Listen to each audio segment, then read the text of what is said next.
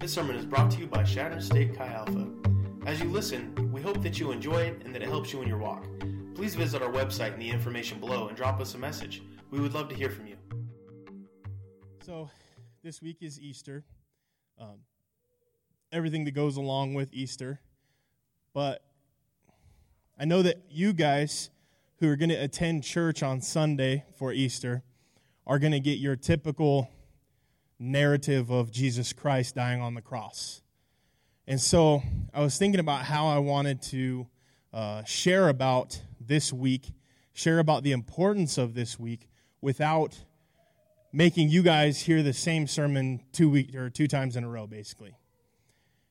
And so I started to think about it, and I started thinking about the importance of Jesus Christ dying. And then I started thinking about the importance of Jesus Christ rising three days later. And so I started thinking about how important is it, not only that Jesus was crucified, because, I mean, if Jesus is crucified, obviously that's important. But the real importance came three days later when he rose again. Because if Jesus didn't rise again, then it didn't matter that he was crucified. The importance lies on why he was risen again. And so we start looking at an if then relationship.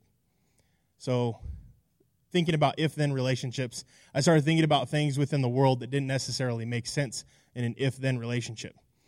Some of those things that I could think of were why doctors call what they do practice. Doesn't make any sense to me. Why is it that Microsoft Windows, um, to stop it, you have to click on Start? Why is lemon juice made with artificial flavor, but dishwashing liquid is made with real lemons? Why is the man who invests all of your money called a broker? Why is the time of day with the slowest traffic called rush hour? Why isn't there mouse flavored cat food? Why do they sterilize the needle for lethal injections? Why don't we ever read the headline, Psychic Wins the Lottery? Why is there Braille at a drive in ATM? That one just, have you ever seen that? Man, that one, I seriously sat there and stared at it for a few minutes because I was dumbfounded. Why are they called apartments when they're literally houses stuck together? Why can't women put on mascara with their mouths closed?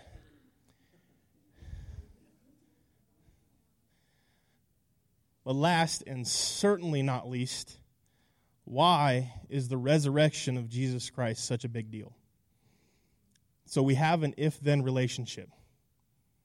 It's important because if it happened, then there's a reaction. Such as when a doctor is going to medical school, he thinks, if I can pass all my classes, then I will become a doctor. It's if then relationship. Him being a doctor is directly dependent upon him succeeding at medical school. Columbus said, If the world is round, then I can get to the east by sailing west. Or the other way around. No, that's right. I don't do directions. Enrico Fermi said, If we can split the atom, then it's going to produce a whole lot of energy the atom, atom bomb. Peyton Manning once said, If this surgery goes right, I can then win another championship.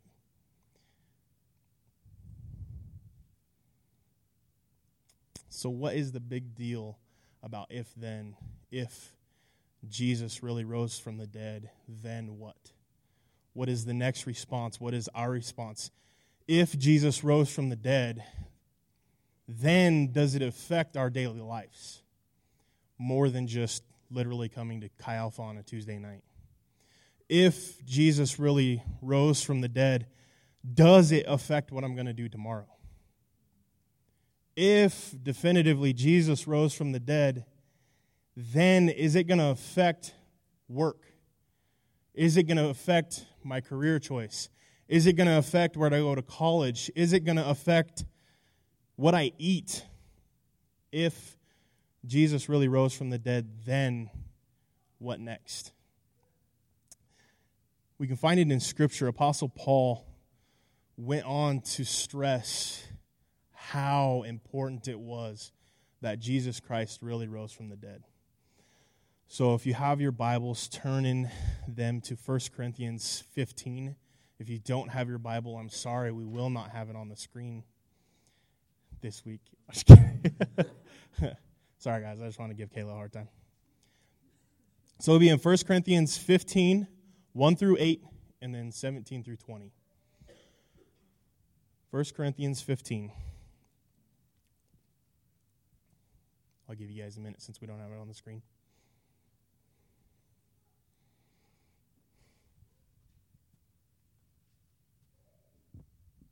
All right, 1 Corinthians 15, starting verse 1 says, Now, brothers, I want to remind you of the gospel I preached to you, which you received and on which you have taken your stand. By this gospel you were saved, if you hold firmly to the word I have preached to you. Otherwise, you have believed in vain. For what I received, I passed on to you as of the first importance that Jesus Christ died for our sins according to the Scriptures, that he was buried, and that he raised, was raised on the third day according to Scriptures, and that he appeared to Peter and then to the twelve. After that, he appeared to more than 500 of the brothers at the same time. Let me read that, uh, that again. After that, he appeared to more than 500 of the brothers at the same time most of whom are still living today. It's pretty definitive. Jesus rose again, right? Though some have fallen asleep. Then he appeared to James, then to all the apostles, and last of all, he appeared to me also as to one abnormally born. Skip down to verse 17. And as Christ has er, and if Christ has not been raised, your faith is futile. You are still in your sins. Then those also who have fallen asleep in Christ are lost, if only for those, if only for this life we have hope in Christ. We are to be pitied more than all men. But Christ has indeed been raised from the dead. So I've put together a few if then statements. Because if, and we've definitively proven, well, we haven't definitively proven, but Scripture has definitively proven that Jesus did really rise on the third day. And I'm not going to cookie cutter or I'm not going to candy coat my statements. I'm just going to lay it all out there. My first if then statement is if Jesus rose from the dead, then Christianity is true and every other religion is false.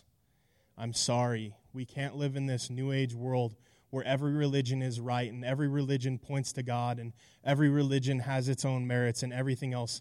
No, if Christianity is true and Jesus did rise, then every other religion is a false religion and they will burn in hell afterwards, after this life if Jesus didn't rise on the third day, then we can definitively say Christianity is false. But as scriptures have pointed out, if we put our trust in the scriptures and we believe the 500 people that saw Jesus after he rose again, then every other religion is false. See, because not only that, but Jesus also said, many, many, many times before he died that he would rise again. He stated it ahead of time. He said, I will be rising again. Sometimes he did it a little more subtly, sometimes he just blatantly said it. This was extremely important to Jesus. And some of those scriptures are John 2:19 Jesus answered them and said, "Destroy this temple and I will raise it again 3 days." In 3 days. It's a little more subtle, right? He also said in more plain words, Matthew 17, he said, When they came together in Galilee, he said to them, The Son of Man is going to be betrayed into the hands of men. They will kill him, and on the third day he will be raised to life. And the disciples were filled with grief. Matthew 20 says, We are going up to Jerusalem, and the Son of Man will be betrayed to the thief or to the chief priests and to the teachers of the law. They will condemn him to death and will turn him over to the Gentiles to be mocked and flogged and crucified and on the third day he will be raised to life. Matthew 26 says, Then Jesus told them, This very night you will fall, you will all fall away on account of me, for it is written, I will strike the shepherd, and the sheep of the flock will be scattered. But after I have risen, I will go ahead of you to Galilee.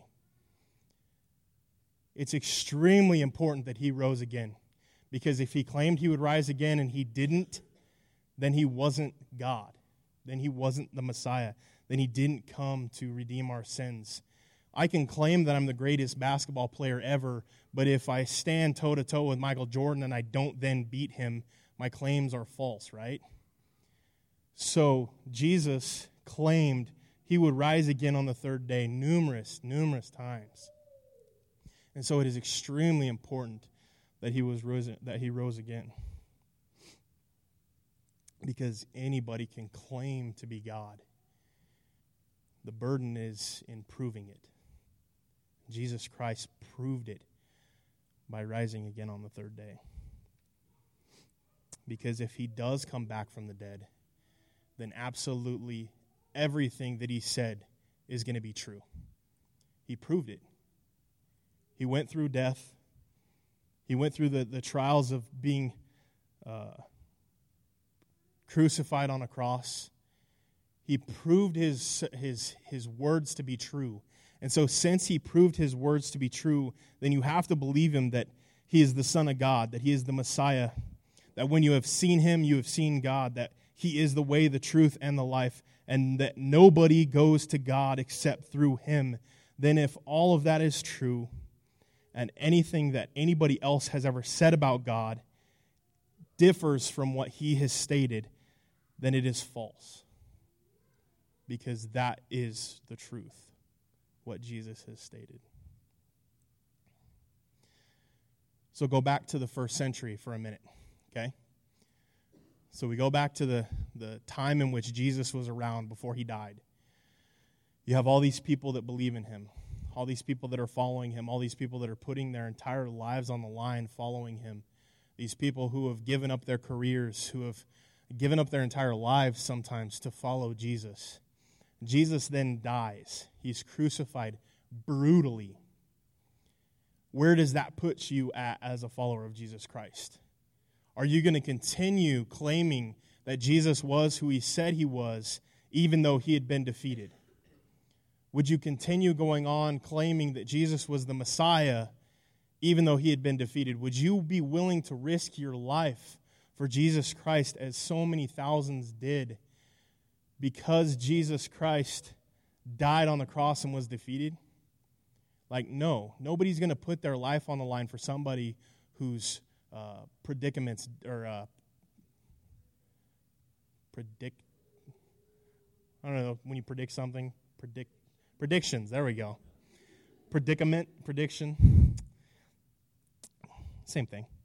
Uh, are you going to follow someone whose predictions didn't come true? Someone who says, I'm going to rise again on the third day, and then they don't. Are you going to risk your life for that man? Or are you going to run away and be like, man, God, I am so sorry I was deceived? If you bought into what Jesus was saying, you would only continue following him if what he said happened. And because what he said happened, and because so many people followed him even after his death, we can say that He is the way, the truth, and the life, and that no one goes to the Father except through Him. Because in one moment, in one instance, with Jesus raising from the dead, He exposes every other religion at that point in time for what it truly was. Every other religion that exists in one moment, he proved as a matter of fact the other religions were false. I know that sometimes we don't want to tip on or step on other people's toes and we don't want to make claims like that, but in this room in, in Chi Alpha, we believe 100% that Jesus Christ did rise again.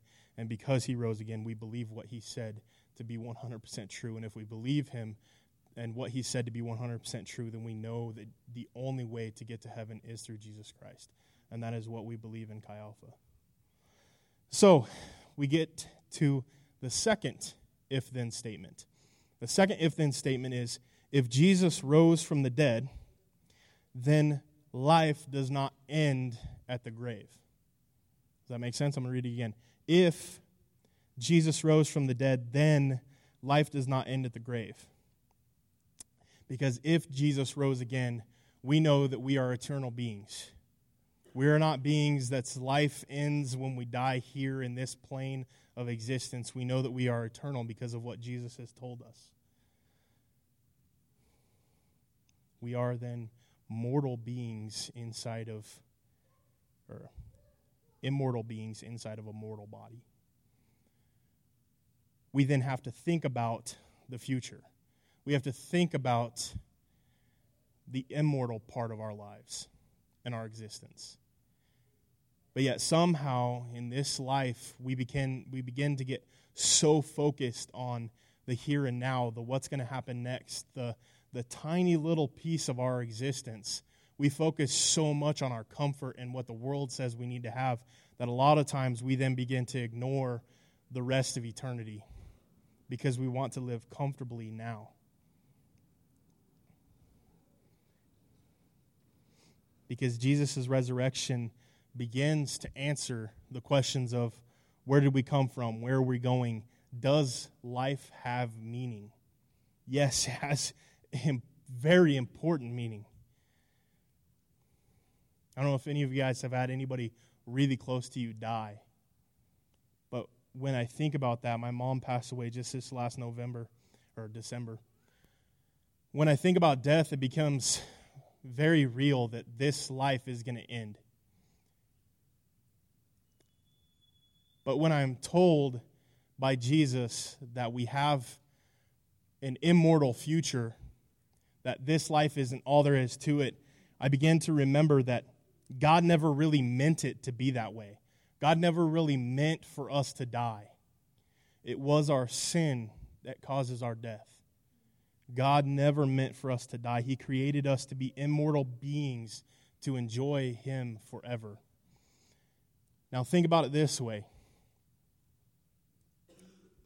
think of the longest standing nation you can think of. Think of the longest standing philosophy that you can think of. Think of the longest standing building you can think of. I can't think of any long standing buildings, but let's go with like the Eiffel Tower. That's an old building. That's been around for a few hundred years at least, right? Some art. So think of like the Mona Lisa. It's been around for a long time, right? Some of these trees that have been around for a long time. Some of these redwoods they're saying are 4,000 years old. Those have been around for a long time, right? All of those things are mortal beings, mortal existence. Doesn't matter how long they live on this earth, their death still ends. They do not continue going and continue living after this world ends. Even the longest standing tree that you can think of that's been here for 4,000 years or these animals they say that have, have lived to be 500 years old, these whales they say are extremely old doesn't matter how many more thousands of years they live on this life and this plane, they still will cease. And compared to your existence, they will be but teeny little blips on the timeline. And yet we still focus on that little blip so much more than we think about eternity. We think of a tree and trying to preserve the tree's life and art and trying to preserve art's uh, existence. We, we pay thousands and sometimes millions of dollars to restore paintings. But in the meantime, we step on, we lie about, we, we snub, we hurt thousands of beings who have an immortal existence. We care more about a painting than we do someone's life.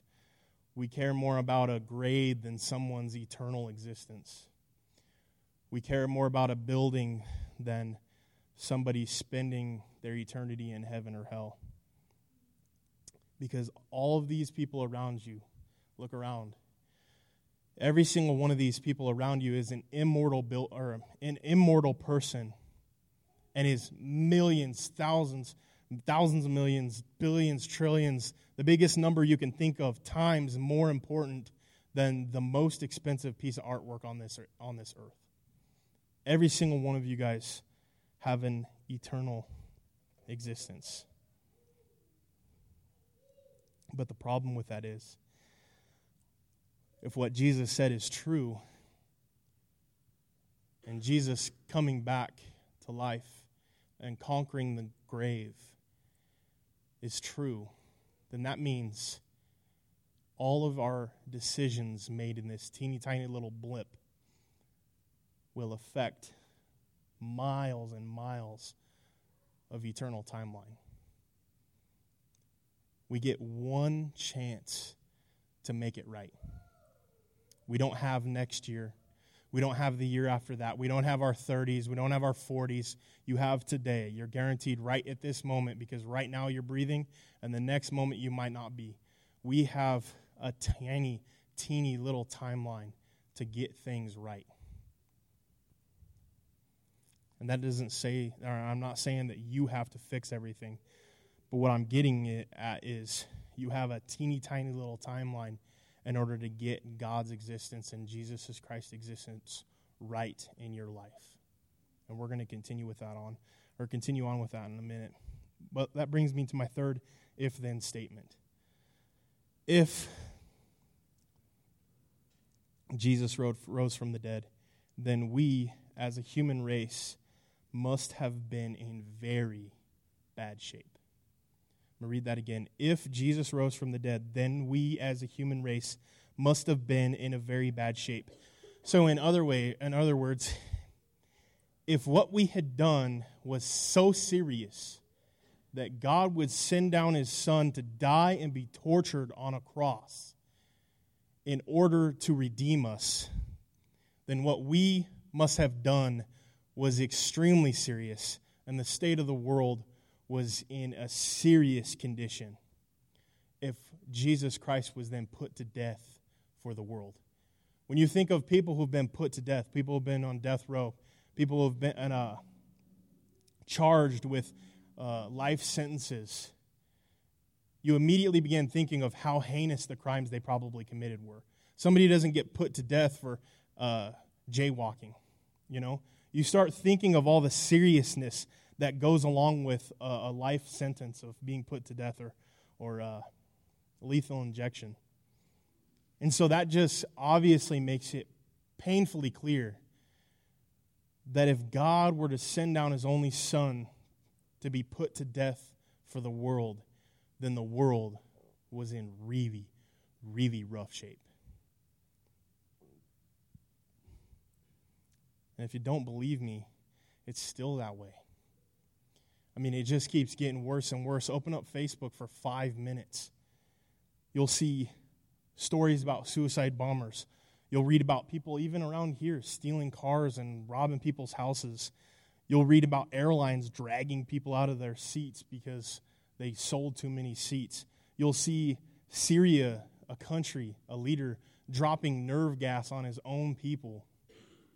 Open up Facebook for five minutes and you'll begin to realize how horrible our world really is.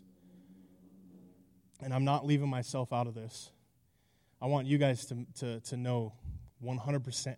I do not leave myself out of this. If you guys were here a few weeks ago, you heard my testimony. I was just as dire as the world. I, when I look at myself, realize how much I need a Savior.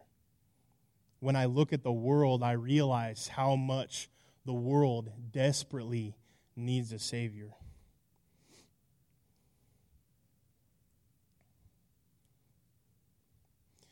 So, the first if then was if Jesus rose from the dead, then Christianity is true and every other religion is false. The second one is um, if Jesus rose from the dead, then life doesn't end at the grave. And then if Jesus rose from the dead, then we as a human race must have been in a very bad shape. The last if then statement is if Jesus rose from the dead, then God loves you whether you like it or not.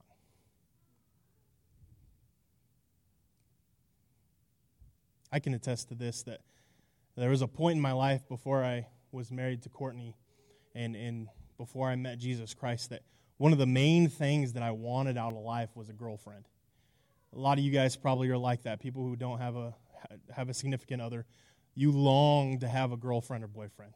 You just thought, man, I just feel so alone. If I had a girlfriend, if I had a boyfriend, then I wouldn't feel so alone. I feel like stuff in life finally mattered. You begin to long for a relationship. You begin to long for a marriage because you just feel like, man, if I just have that significant other, it will fix everything in my life.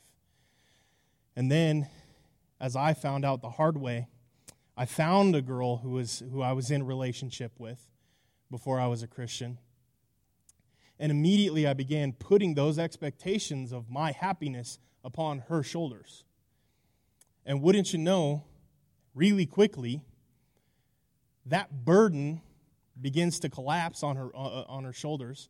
The weight of my expectations begins to cripple her, and vice versa, because she's done the same for me you get extremely disappointed because you're not as happy as you thought you would be in that relationship.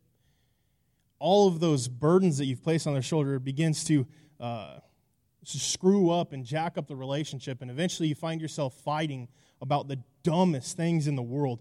You're fighting about anything and everything.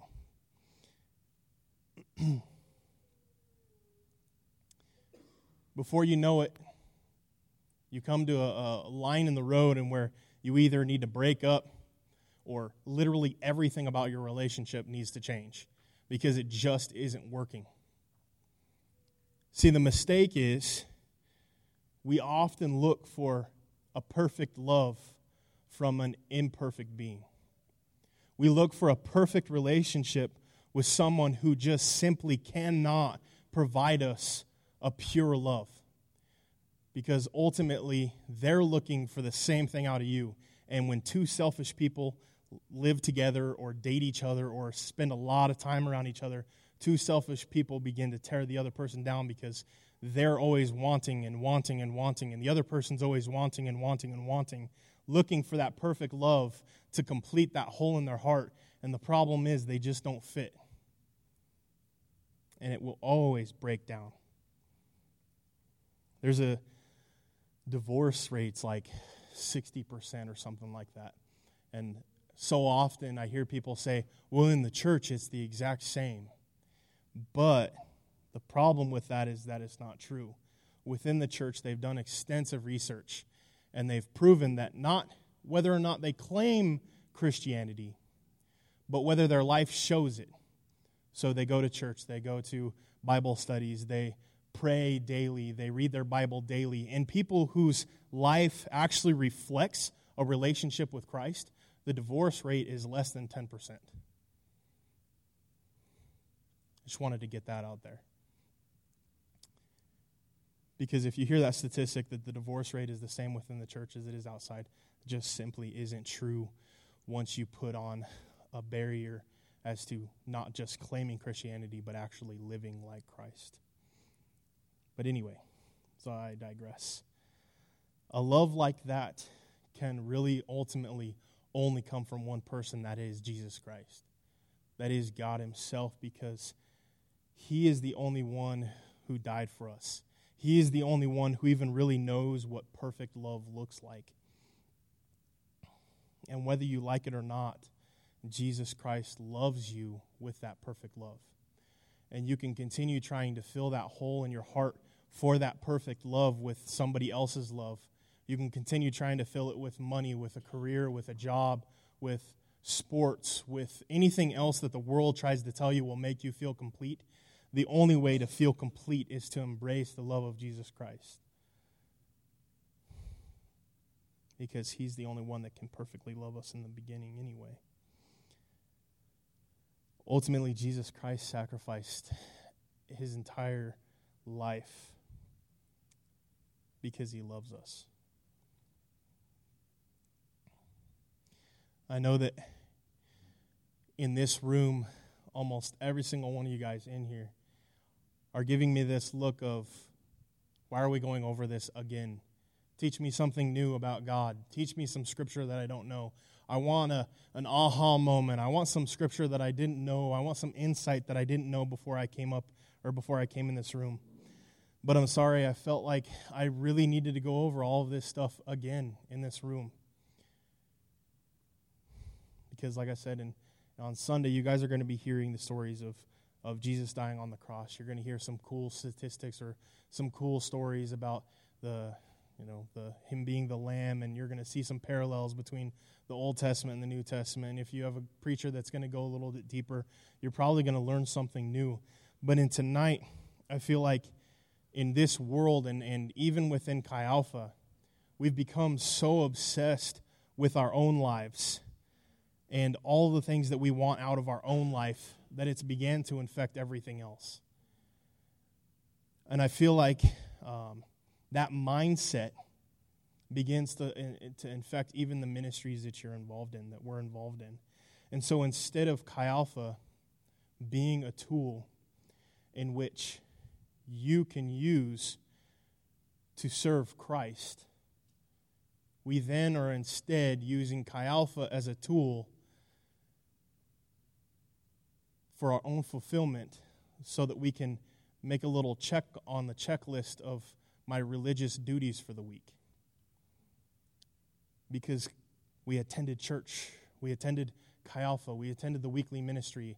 I feel better about my life. Check.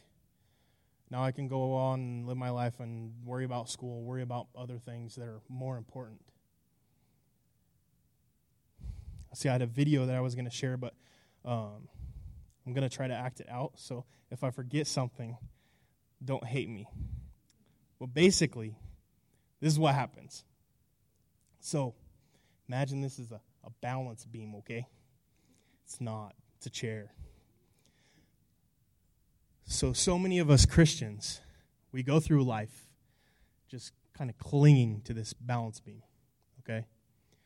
So we're hanging on to this balance beam with dear with all of our life, with all of our might. We're afraid of falling off. We're just holding on to the balance beam.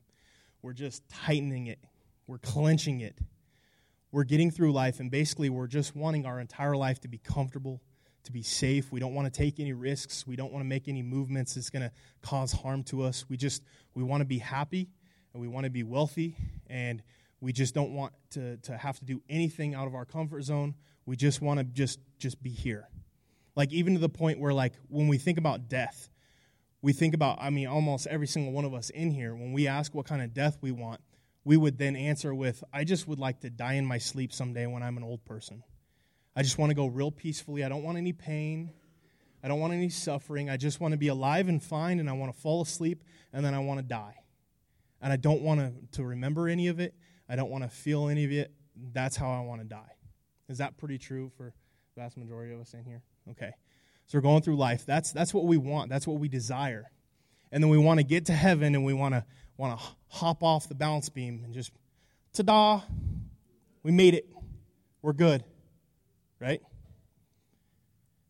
So, how would they judge that if you're watching the Olympics and somebody is on the balance beam and they just cling to it? They look around and they look at the judges and then they're like, ta da,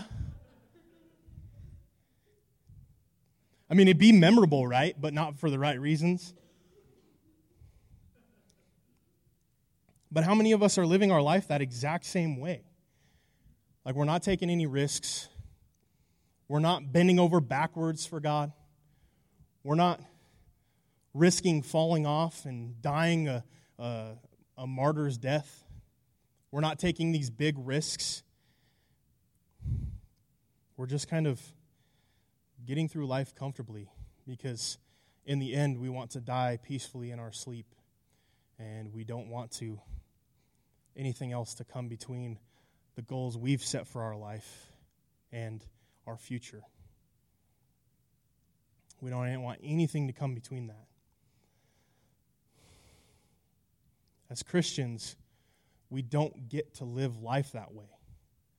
we don't get to cling to the balance beam. We are called to live a so, so much different life. We're to live our life with risk. We're to live our entire lives outside of our comfort zones. I mean, if you guys would have known me when I first started into to ministry, uh, even before that, you would know that I absolutely hate speaking in front of people. I hate it with a passion. And now I get to do it every single week of my life. And still to this day, when I stand up, it's gotten easier over the years, but still to this day, I am incredibly nervous to stand in front of even a small group and preach a sermon, let alone the big groups I've been asked to speak in front of. I mean, I was asked to speak in, in front of an entire school assembly of like 500 people last, uh, last school year. And that sucked. I hated every second of it. But at the same time, I loved it because it was something that God asked me to do, and I did it. And then I realized when I was doing it that it really wasn't as hard as I made it all out to be in the first place. When I share the gospel with somebody, man, I'm nervous because I don't know if they're going to be receptive. I don't know if they're going to reject it. I don't know if they're going to call me stupid. I don't know if they're going to throw a fist at my face. Be pretty brave, but I don't know what they're going to do. But then after the fact, man, it was just right. It was, it was what God was asking me to do. I just felt so much more peace after the fact.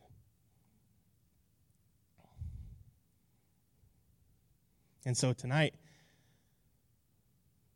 I want to stress of all nights that Chi Alpha is not a place where you can come in here and then leave here and live your life comfortably. I do not want that of a single solitary one of you guys. If that's what you want for your life, I would love to have more conversations with you because that is just not okay.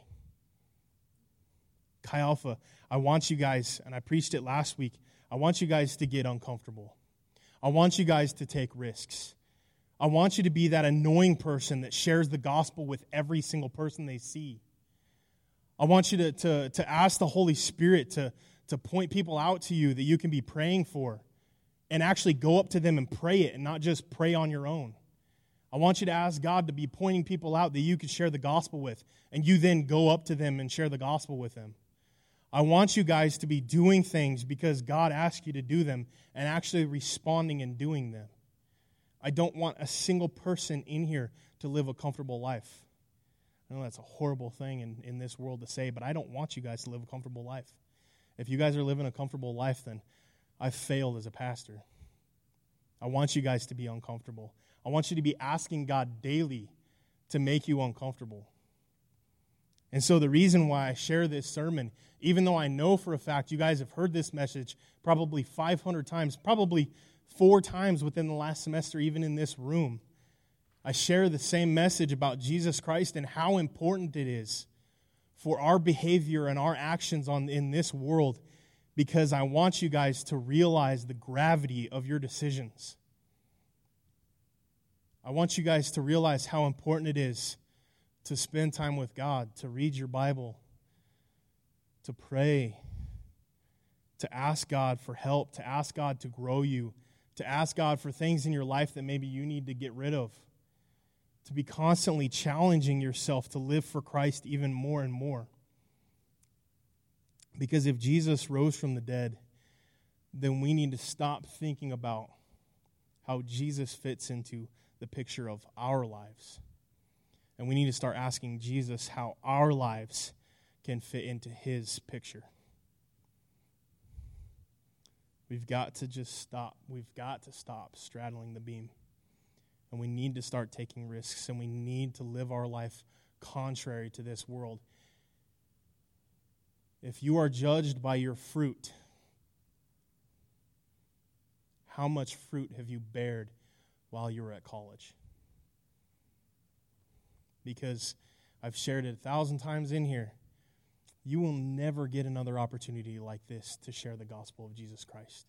You will never get another opportunity Will you have thousands of people with common interests as you, living in the same place as you, living in the same building, oftentimes even living in the same room as you, that need to know about Jesus Christ. There will never come another time in the rest of your life in which as many people with the same interests of the same um, age group will be living within the same quarter of a mile block. It just won't happen. And so you need to think about what kind of fruit have you been producing? How has your walk with Christ grown in this opportunity? How many risks have you taken for Christ since you started in college? What has your walk looked like since you started here?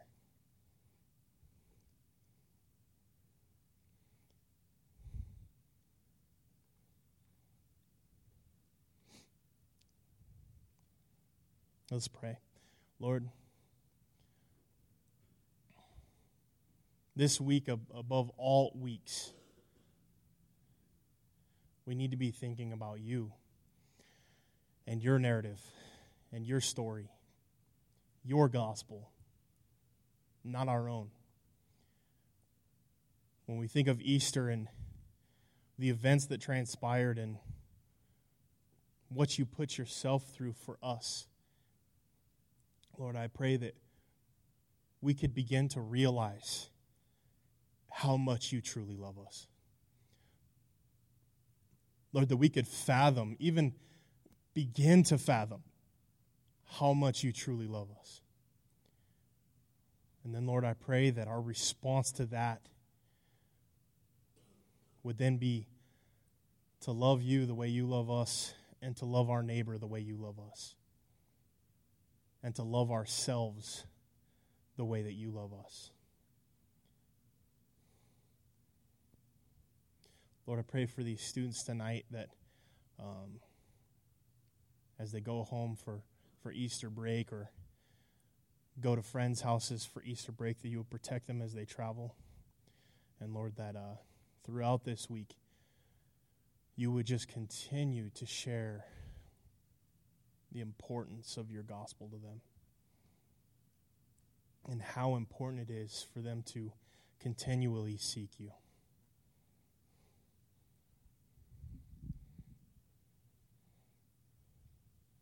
Lord, I pray that we would never take a single moment, a single day for granted. And Lord, that we would never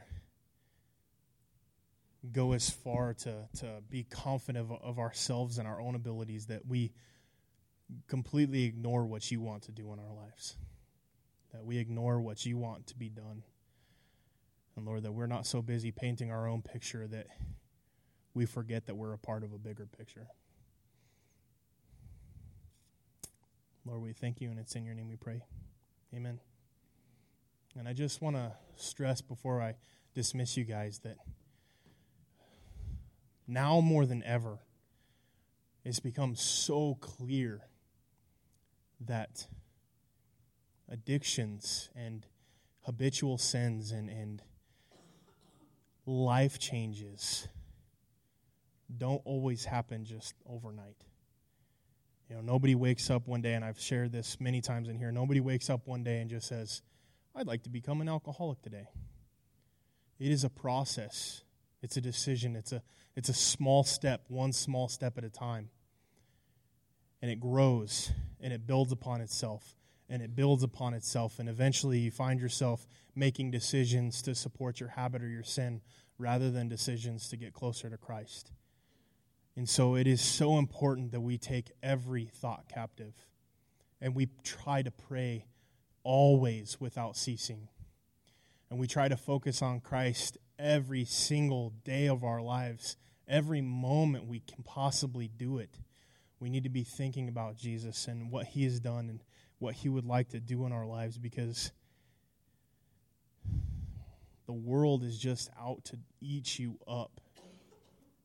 And as you neglect your walk over time, it can feel like you're doing these duties. You're going to Chi Alpha, you're, you're going to a small group, you're going to church on Sunday, you're, you're doing these religious duties. It can feel like you're maintaining your walk with Christ, but in reality, you're just slowly moving farther and farther away from Him because you're neglecting your own personal relationship with Him. Our relationship with Jesus Christ isn't meant to be shared with Him in a large group Our relationship with Jesus Christ is intimate, it's one on one, it's passionate, it's very close. If the only time I ever saw my wife was when we were in a large group, how would my, our relationship really grow? It's the intimate times in which we're the only ones there and we're having conversations that are vulnerable. We're having those conversations we wouldn't have in front of everybody else, that we grow closer and closer as a couple. So then, how much more is our relationship with Jesus Christ need to mirror that? And so, just don't forget that as you guys leave here. Um, we love you guys. We are always open to meeting if you want to talk more about it.